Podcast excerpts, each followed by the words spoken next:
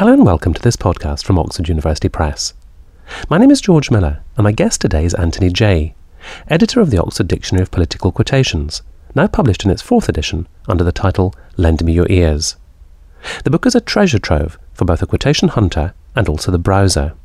Open it at random, and you're sure to find something witty, engaging, or thought provoking.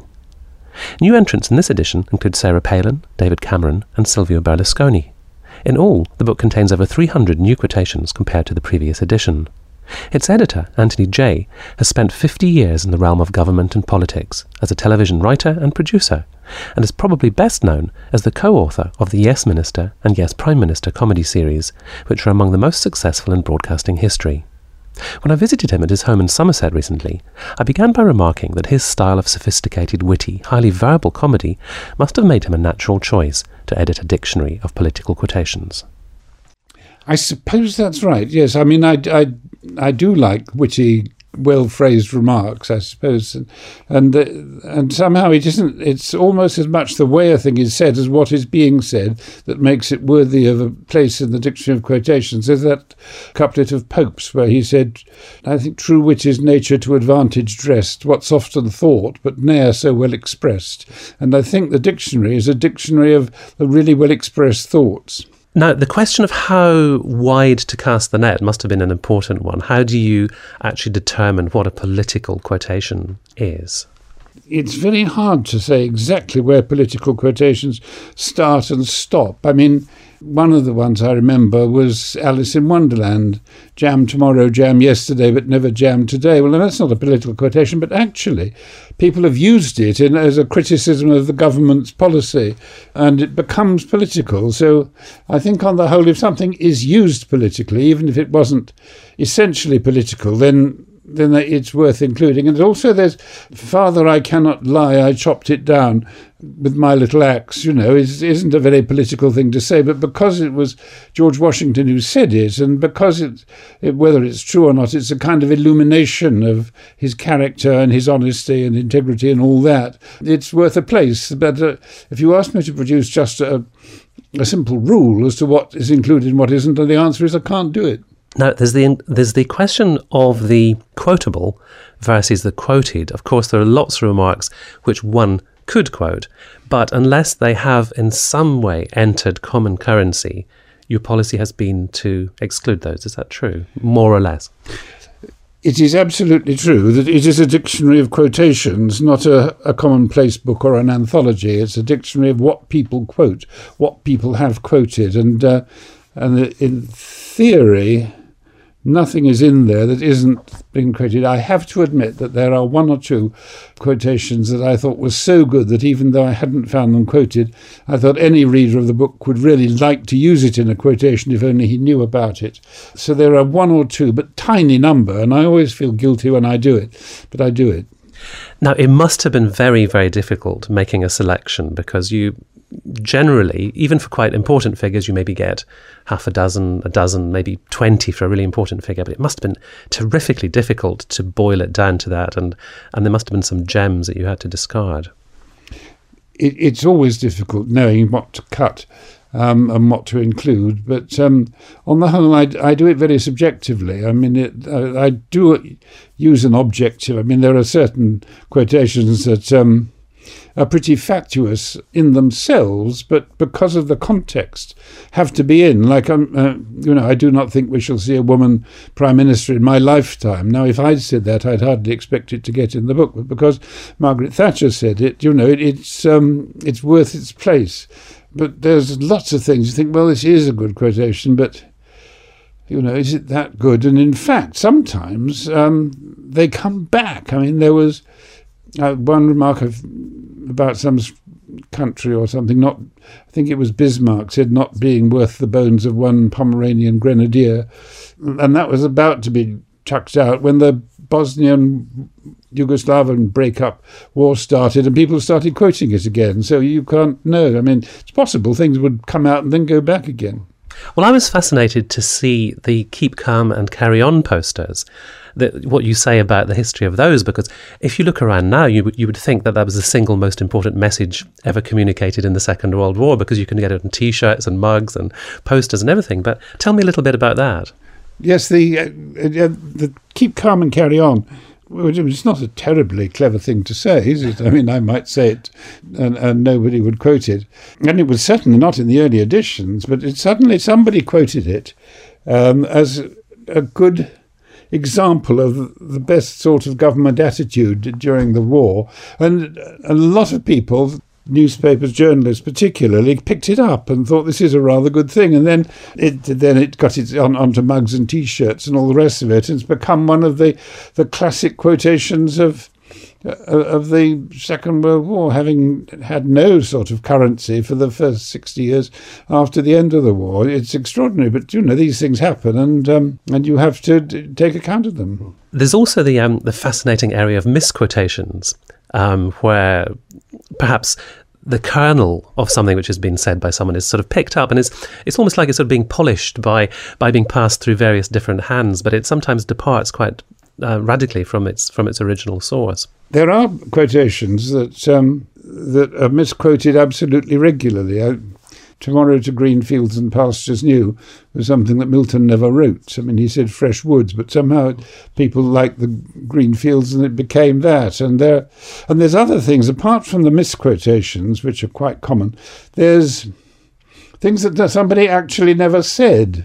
I, I, think Callaghan, coming back from the West Indies in '79, uh, the ton- was saying that you know there's um, if you're away from the country, you you realise things aren't as serious as people and make them out of something. And the Sun's headline was "Crisis, what crisis?" and that's become a Callaghan quote, although he absolutely never said it. So sometimes a misquotation can actually sum somebody up or some someone's career or attitude up better than screeds of of, of gen, genuine attributions. I think that's absolutely true. I think sometimes that just a, a single quotation of a can be a very ordinary one. I mean, Baldwin said wait and see. I mean, wait and see isn't exactly the most witty remark anybody's ever made or the most profound political thought. But because it was typical of Baldwin, the sort of unhurried, well, we'll wait and see about that, it came to encapsulate, uh, if not Baldwin himself, at least uh, the public perception of Baldwin in in the 30s. Now, sometimes it's difficult to actually ascertain whether someone did or did not say something, and you have this this category of attributed, and there's a, there's a nice gradation of it where you've got attributed, probably apocryphal, which just sort of mm. points up the, the difficulty of actually determining what someone did say because there's such a such a vast wealth of especially speech. I mean, in the olden days, I suppose you, you, you were looking at things which were written down, but but nowadays it's there's there's all the internet, um, there's the TV, there's radio, so it is difficult to actually pin down what someone said it's getting harder and harder to get the original of things when so much is comes on the internet or on radio or on television uh, in, and then is quoted in a different form and you've got no original to go back to. And um, you know, the authentication of exactly the words in which something was said is very, very difficult. Sometimes we haven't been able to do it, and sometimes you do have to say, well, we, we don't know, or, you know, we attribute, we think. Because one of the things that is a factor of quotations you've got to accept is that people like to attach a quotation to a famous person, even though that person never said it, because it makes their story better. I mean, if it's if it's Mr. Jones down the road just said, that's not really newsworthy. But if you say Winston Churchill said, then it suddenly becomes a, a, a quotation. And a lot of, of the quotations that are attributed to great men were never actually said by them. And of course, there's the other one, which is the ones that are written um, by their speechwriters. I mean, this probably never happened a lot in the 19th century, so I wouldn't have thought that Lincoln or, or Lloyd George um, were dependent on, on speechwriters, but now they're everywhere, and it's. Um, and in, th- in theory, you ought to credit the speechwriter, but of course you don't, because in the first place, the, eh, nobody'd know who they were. And in the second place, if you look it up, you always look it up under the person who said it, not the person who wrote it. And it wouldn't be helpful if it was under some unknown name. Do you think, Tony, there was a golden age of political quotations from roughly the late 19th century till the, the early to mid part of the 20th century, when there were, there were really a, a whole series of, of great orators who knew how to turn a phrase and really encapsulate something in a few words. I've often thought about whether there was a great period of quotation, and I think I certainly feel that the present age is not a great pe- period of quotation. That it's something to do with the use of English and the profundity of political thought and all sorts of things. And the the fact is that the great quotations come from the great men, but also I think particularly the 18th century was very good for the use of language. That there's so many really good writers, and the and it went on into the 19th century. I mean, I was astonished when I read Andrew Roberts' biography of Lord Salisbury, who was prime minister in the latter half of the the 19th century. Um, how many really beautiful remarks. I mean, there, there were about a hundred that were better than anything anybody is saying today or has said in the last 10 years. I think there were people who who thought more profoundly about life and politics than people do nowadays when it's become a scrabble to get elected and then what should we do when we're elected? Well, leave that till we get there. The main thing is getting there. And politics now is all professional politicians. I mean, one of the things people lament is so few politicians nowadays have actually led useful lives outside Parliament before they get elected. And they're just all caught up in the same public relations vote for me kind of quotes. And, um, and, and we're not going through a great age. Do you think that's partly because the great ideological battles of the past have been fought and we've moved on from them and we're we're all kind of occupying different parts of the center ground but the kind of cold war kind of battles ideological battles no longer are vibrant and, and present before us i think it's true that the that at the moment, and for some time, there hasn't been a great deal of ideological divide. The, the, greatest I can think of was in the early 80s between Margaret Thatcher and Michael Foot, where there you really felt here were two totally different approaches to how the country should be governed. But in fact, since then, and even a bit before then, so much was being turned up by the same public opinion polls and agencies, and this was being handed to the back offices, and they were all discovering that these were the things that you had to say. That they all ended up trying to say the same thing because that's what the the research told them was going to get them elected, and so there wasn't really much scope for an ideological divide um, between them.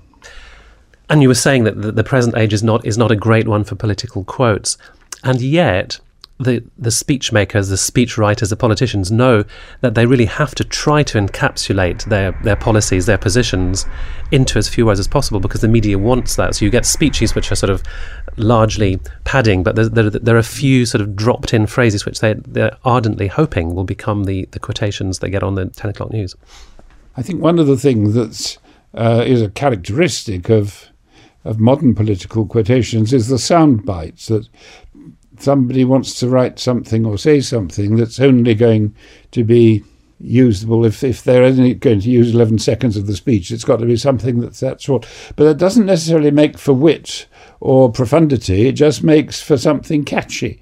And so there's quite a lot of, of, of catchy things. Occasionally, some of them get like Tony Blair's tough on crime, tough on the causes of crime. That's quite a good remark, you know, and that, that gets in and earns its place. But um, uh, much more of it is just the something that, that's trite but sort of seems to, or people hope will catch the public mood of the sort of thing they want to hear their politicians say. Tell me some of your own personal favourite writers. I mean, there are there are certain writers who who get a, a good deal of attention in this book, but who who do you think are the great political phrase makers of all time? If I had to pick my favourite political writers. I mean, Shakespeare comes pretty high. I mean, a lot of his remarks, quotations from the plays, are terribly good. But to, the more, I, I, think Bagehot is marvellous. Walter Bagehot. Um, I think Burke is terrific. Uh, Lloyd George is very good. Jefferson comes up with some marvellous things. Gibbon has some lovely perceptions. Um, the 18th century I find very rich in really well expressed, well thought through ideas. Gladstone is curiously vapid. I mean, there just isn't the stuff there. There's much more in Disraeli. Uh, I hope there'll be stuff in Pitt, who was renowned in in his day for being the most marvellous speaker, compelling, irresistible. It's terribly hard to find any really good Pitt quotations, whether it's because they weren't preserved or because somehow it was to do with his manner and charm rather than his actual phraseology. I don't know. But um, those are the ones I think I'd really pick on as, as the, the ones I wouldn't miss. Mm. Suppose I hear someone referring on the Today programme to the, the greasy pole, climbing the greasy pole. How would I use your dictionary to find out who said that and what the, what the original quotation was? I think we're very careful in the dictionary to put as many keywords in the in the end as we can in the index. So, I mean, I think if you had something like, I've climbed to the top of the greasy pole, you just look up greasy or pole and you'd find it, or else you look up Disraeli and you'd find out what the exact quotation actually was. Oh. One of the great pleasures of the book, though, is, is, is simply browsing. You talk about, about grazers as well as hunters, and I think grazers are in for a great treat because it's so easy just to, to drift and to follow little threads, and then for your eye to be caught by something else. And serendipity is one of is one of the great pleasures, I think, of a collection like this. I've always thought and found that the a good quotation dictionary is a, a, a lovely thing to pick up and, and browse through. And in fact, uh, one of the earliest decisions we had to make was whether to arrange it by subject matter or by author. Uh, and I was absolutely adamant that we arrange it by author, partly because if you arrange things by subject matter, a lot of quotations could be on three or four different subjects. I mean, you could put them under democracy, or you could put them under votes, or you could put them under opinion. Whereas it's Churchill, it's Churchill. But the other thing is that, I mean, if you pick up the dictionary and you look at someone, you, oh, yes, Ramsay MacDonald, yes, or oh gosh, yes, Lloyd George, I, have never really got to grips. And you look them up and you get a lovely little glimpse mm. of them, a little portrait. Certainly, uh, Salisbury is a marvellous example of that. I mean, you really read the Salisbury quotations and you really have a view of Salisbury that's as good a view as you could get in a few minutes uh, from any possible source. So I, I think it's, it's the double thing of finding quotations unexpectedly and getting a view of people and um, and, and a wider view than the perhaps rather narrow one that you'd had from what you'd read or read about them before. Yes, when I was browsing, I came across John Major, whom one doesn't think of as one of history's great political phrase makers, and yet those four or five quotations you sort of brought brought back to life a whole a whole period of British politics and and, and touched a number of, of different chords, didn't they? Sometimes it does surprise you that someone you hadn't really rated or thought much about at all uh, when you suddenly see some of the things they said, you think, yes, that's uh, you know, it's, it's, quite a good remark. And um, uh, uh, others really just, I mean, I think if you look up the Margaret Thatcher bit, that really does reaffirm your your views of her sort of absolute um, certainties and and sometimes dogmatic, but but always characteristic and true to herself and to her opinions. Churchill's quite good because you get a wider view of Churchill. It's, you think of him as the war hero, and then you come across really self-deprecating remarks about when he he he left the Conservatives, went to the Liberals, and then he left the Liberals and went back to um, the Conservatives again. And I think he said something like, "Well." Lots of people can rat, but it takes quite a person to re-rat, and that sort of self, you know, making mocking himself is gives you another an extra dimension to the character. Now you had to choose from your own writings too, because because many of the things that you've written have entered common currency. So how did you actually make a selection of your own writings from from Yes Minister and Yes Prime Minister? It's very embarrassing because if you are have written things yourself that you think should go in, it, it, certainly when I find people doing that in anthologies, it makes me very angry with them. I think, oh, typical, you know, self promotion and all the rest of it. And in a way, I'd rather leave out anything that I'd written. But partly, would that be fair on my co-author, um, who also, you know, wrote it, but much more so well, you know, there are things in, in Yes Minister and Yes Prime Minister that people actually want to look up. What did they actually say? Even, you know, just the name Sir Humphrey or, or the phrase Yes Minister, you know, where did it actually come mm. from? So what I did, I, I said to the editorial staff, I don't want anything to do with this. If you think there's anything that should go in, you pick it, you put it in, and don't even let me know about it. And so that's how we did it. And, uh, and there are still one or two things there. Um, but uh, you know, I can't help it. And the phrase "yes, minister" does that come from Crossland? Because I found it under Crossland, but I wondered if it if it predated that, or if that was the first use of it in uh, in a sort of quotation. I think the phrase "yes, minister" must have been used a great many times by a great many people, but we picked it out of the Richard Crossman diaries because he said, you know, that in the early stages about how he's, he'd never been in government before and he became cabinet minister and um, and everybody says yes minister and no minister, you know, and all the deference and and all the rest of it. He picked it out at once, and it seemed to us, yes, that you know that that actually sums up what this is about because, of course, the yes minister is nearly always no minister under a different disguise. Anthony Jay. Lend me your ears. The latest edition of the Oxford Dictionary of Political Quotations is out now in hardback. You can find out more by visiting oup.com. That's all for this programme, but I hope you'll join me again soon for another podcast. Until then, thank you very much for listening, and goodbye.